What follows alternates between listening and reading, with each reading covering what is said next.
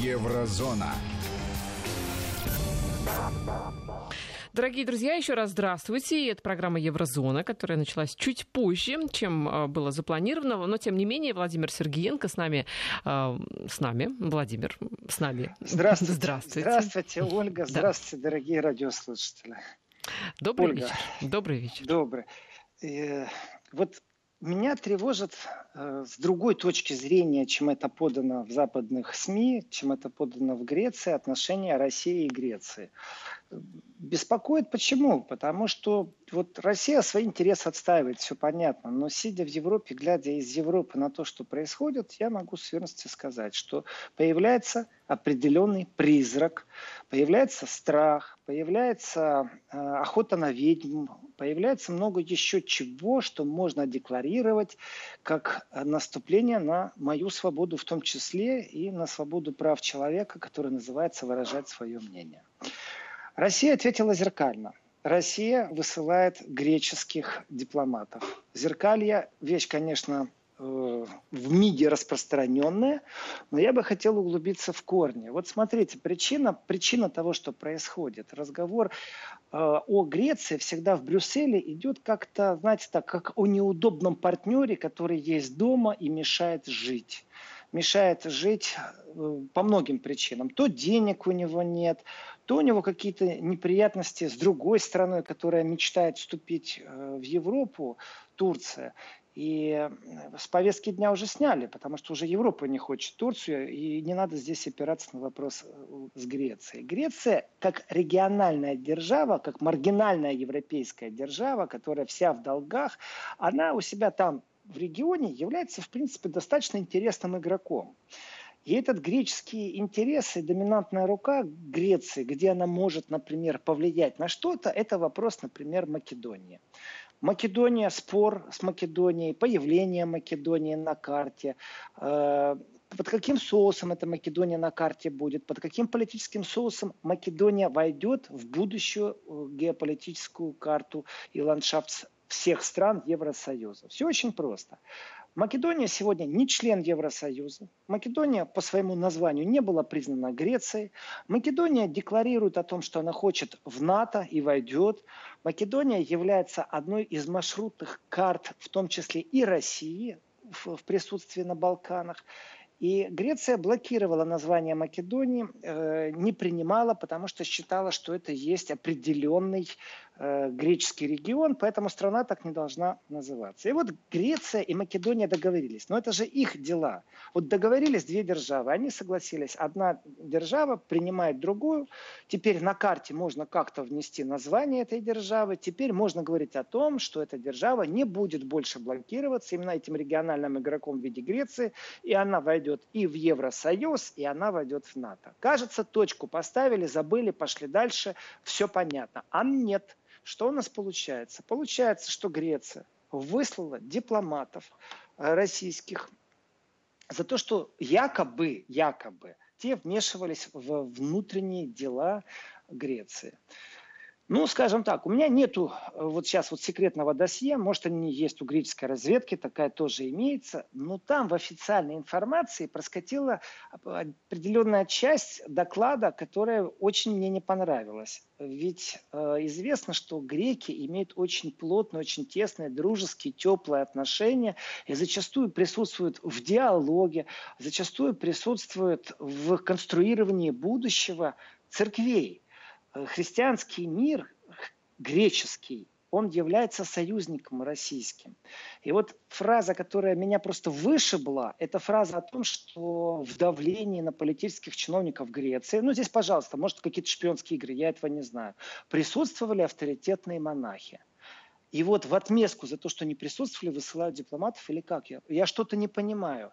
Но самое грустное, что я не понимаю, получается так, вот я не монах, но я сейчас приеду в Грецию, меня тепло встретят люди, которых я знаю долго.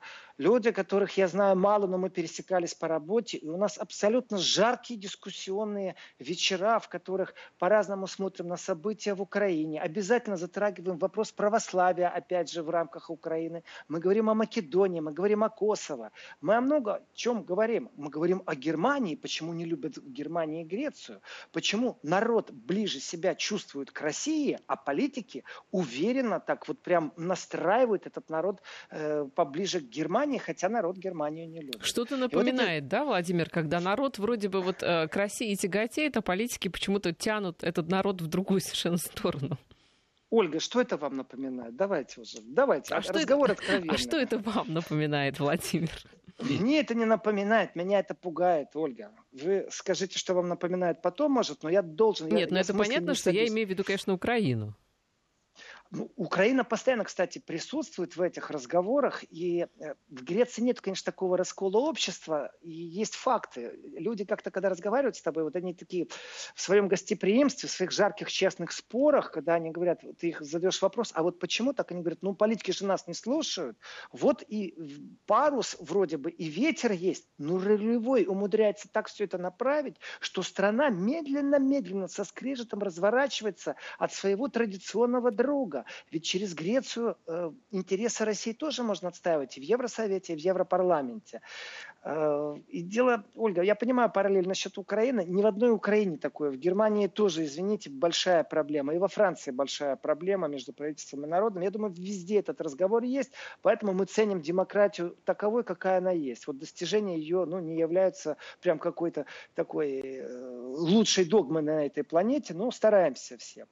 И вот в Греции, когда разговариваешь вечером с человеком абсолютно откровенно, честно, и вдруг у тебя такая мысль, о Господи, а ведь он государственный чиновник, а я только что аргументированно пробовал его переубедить, например, по вопросам принятия решения поддержки э, названия Македонии. Я просто высказал свое мнение. И что теперь?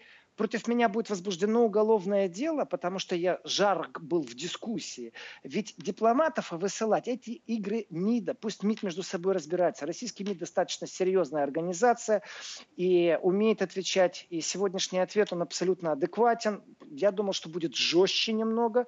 Ну, у меня есть такое желание, чтобы иногда русский МИД, российский отвечал немного жестче ну, вот уже закрепилась такая стратегия, что всегда очень взвешенно, адекватно отвечает российский МИД. Я сейчас не дифирамбы пою, нет, я констатирую просто факт.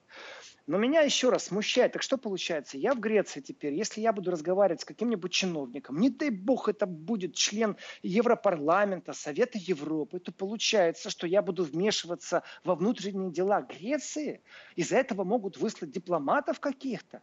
Что это за игры такие? У меня появляется страх за свободу слова. Теперь как? Я должен действительно закрыть рот большим таким хорошим лейкопластером. Максимум, что мне дадут, и то не всегда, если редактору не понравится мой стиль, это колонку в газете, чтобы я мог имитировать свободу слова. А по-настоящему, то вот по совести, по чести, это же достаточно низко упавшая звезда свободы слова, ни больше, ни меньше. Я хочу выражать свое мнение, дайте мне его выражать.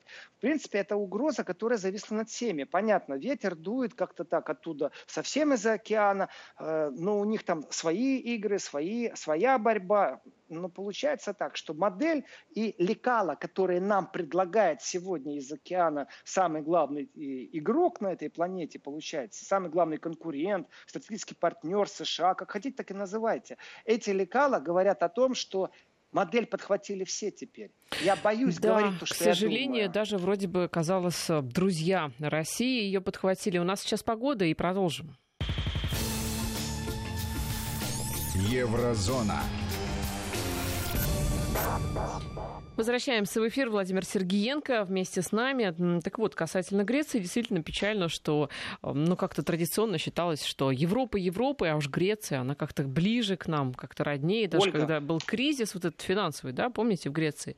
Да, конечно. Мы же все переживали за Грецию. Это даже вроде как помощь Мы... предлагали. Мы будем и дальше переживать за Грецию, мы будем дальше переживать за греческий народ. Но очередной раз простой политический урок. Ведь Алексис Ципрас, когда в 2015 году он победил на выборах, все были уверены, что он, ну, скажем, не без применения слова про российский политик, но адекватный политик без вот этих штампов по поводу монстра России, угрозы. Ну вот он просто без этих штампов с ним можно работать. Прагматичный человек.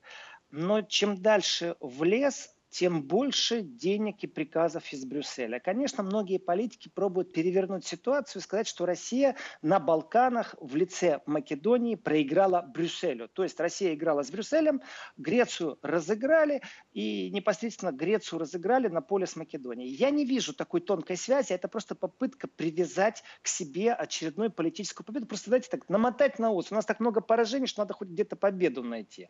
Э, я вижу другую печальную важную вещь, что Греция и Россия все-таки среди стран Евросоюза, наверное, самые близкие по духу были. Вот это вот определенная духовная близость между Грецией и Россией. Если так дальше будет вести себя э, аппарат управления вместе с их, конечно, лидером Алексисом Ципросом, то тогда появятся определенные трещинки, которые будут углубляться. Дело не в обидах, дело в непонимании, а дело действительно в геополитических играх.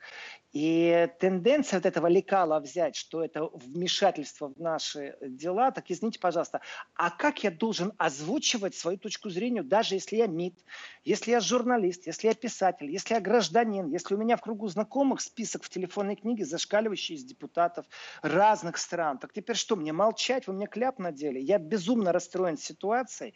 И вот эта вот потеря духовности, духовной связи, которую я вот сейчас, вот сегодня, наверное, под впечатлением вижу достаточно достаточно в грустных и печальных э, тонах, я скажу, вообще можно перейти к определенной духовности и к печальности вообще событиям сегодня европейского мира. Так событий у нас хватает именно печальных э, в Европе э, в духовном контексте, в духовном плане. Вот э, смотрим, что произошло э, в этом, ну скажем, опускании в духовной лестнице вниз. Что произошло в Евросоюзе такого, что меня может сегодня опять возмущать? Очень просто.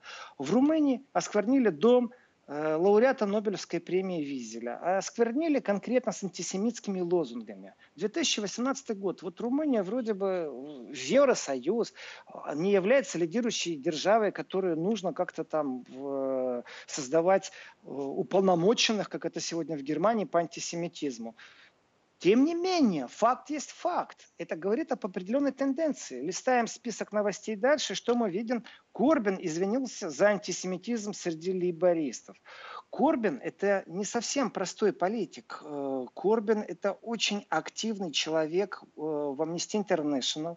Корбин – человек, который принимал очень активное участие, пробовал создать одну определенную площадку диалога между Великобританией и Аргентиной э, по Фолклендским Мальвинским островам. Корбин – это человек, который выступает за объединение ирландцев. То есть он, вот у него такие наработки на самом деле авторитетного человека э, на вершине каких-то гуманных идей. И конференции, которые он устраивал, его заявления, вот то, что его сопровождает всю жизнь, и его определенные тенденции, он такой уверенный лидер антифашистского движения, я бы даже так сказал. И если он говорит о том, что они не вовремя, там, правда, с оговоркой он сказал, что они не вовремя, не иногда реагируют на поступающие тревожные сигналы, э, принципе, уже показатель, уже заговорили. У нас что, в 2018 году по поводу духовности, э, какая разница, какого вероисповедания, какая разница, какого цвета я кожа, какого э, религии и, или э, какой у меня вообще образ мышления. Но получается как? В некоторых странах Европы синагоги охраняют вооруженные люди. Это факт. Это факт. Антисемитские лозунги. Я хочу жить так же, как и все граждане. И все граждане хотят жить так же, как и я. Ну, не надо, завтра охраняете вы э, иудеев, послезавтра вы будете охранять православных. Вы не можете справиться с рознью в нашей или в вашей стране. Это безумно печальные вещи, которые происходят. И вот здесь вот, конечно, наверное, нужно все-таки начинать диалоги а не монологи, в которых все существуют параллельно, именно с той духовной общей составной, которую нужно искать. Потому что вот вбивали в голову, смотрите, они такие настолько ортодоксальные, они вообще дремучие. Это новое мнение, новое видение. Мы опять должны за кем-то на Западе бежать с их мнением. Они не могут э, терпимо относиться к иному мнению. Разговор о православности на территории Украины – тяжелый разговор. И в этом разговоре, конечно же, принимают участие уважаемые э, представители греческого православия, конечно же. Так что получается, если я приеду и на эту тему начну говорить, то вполне возможно, что скоро храмы будут охранять или как? Мы куда вообще катимся, к чему мы идем? То есть у меня возмущение просто зашкаливающее сегодня, э, которое вот начало свой путь из Греции, Греции, но, в принципе, по новостным сообщениям, которые происходят, это чудовищно. Как Владимир, э, бесполезно охранять тот же дом Визеля, он же охранялся э, как э, памятник, и тем не менее... Ольга, тем не менее, для меня некоторые вещи теперь не загадка, а просто проблема, которую нужно осмыслить и попробовать найти э, новый подход к решению или хотя бы к тому, чтобы поговорить об этой проблеме. Я теперь понимаю, почему, когда передавали мониторинг из Украины по антисемитизму, э, насколько этот мониторинг утонул вообще в коридорах Евросовета, э, в Европарламенте, в Бундестаге, в Австрии. Ведь там огромный список, но этот список вот прям коллекция реакция того, что происходит. Тишина в ответ. Э, по этому списку нет реакции, нет возмущения. Так становится вроде даже логичным и понятно, как же мы будем возмущаться, если у нас в обществе такие тенденции. Вот это вот духовное напряжение, политическое, понятно, мы, мы знаем, что такое политическое напряжение, но не понимают политики. Слава богу, мой нелюбимый Борис Джонсон больше не министр иностранных дел Великобритании. Но, тем не менее, вот отодвинуть все это, я переживаю очень о том, что среди народов может произойти духовная трещина, потому что нам иногда реально пробуют подменить наши ценности, настоящие, какими-то новыми догмами. И прям в это вливаются деньги – и деньги вливаются и в пропаганду этих новых ценностей. И это касается всего. И одна из этих ценностей, это чтобы я имел право говорить, а у меня ее забирают. Ну вот вы возмущаетесь, Владимир, э, как вообще такое возможно? Вроде бы, да, э, современность, Европа, вроде бы мы пережили тот самый вот э, нацизм, фашизм. Но когда зарождался тот самый нацизм и фашизм, я думаю, тоже думали, как такое возможно? Нет, нет, это никогда не будет действительно серьезной какой-то силы, это невозможно. Ну, я, например, Ольга, очень приветствую то, что в Германии есть уполномоченный по антисемитизму при правительстве. Это очень важный момент. Это признание проблемы. А дальше, после признания проблемы, можно разрабатывать маршрутную карту, как ее решать. Э, ведь сегодня они, завтра мы, понимаете? Когда забрали соседа, мы молчали. Когда забрали меня, кто же мол, теперь не будет молчать. Вот по этому принципу очень важно работать. Нужно действительно делать это на разных уровнях. Но меня пугает вот это лекало, что теперь такую работу могут всегда расценить не как идейное или философское убеждение, а как вмешательство во внутренние дела страны. Понимаете? Это скорее, есть... да, все, все потому, что кратка память человеческая. Ну что ж, Владимир, на этом мы с вами, к сожалению, сожалению, прощаемся. А, вот да, в, таком, в таком сегодня, да, коротком формате. Так что бу- будем вас ждать до в расширенном субботы. формате. Прощаемся до субботы. Владимир Сергенко был сегодня а, с нами и программа Еврозона. Еврозона.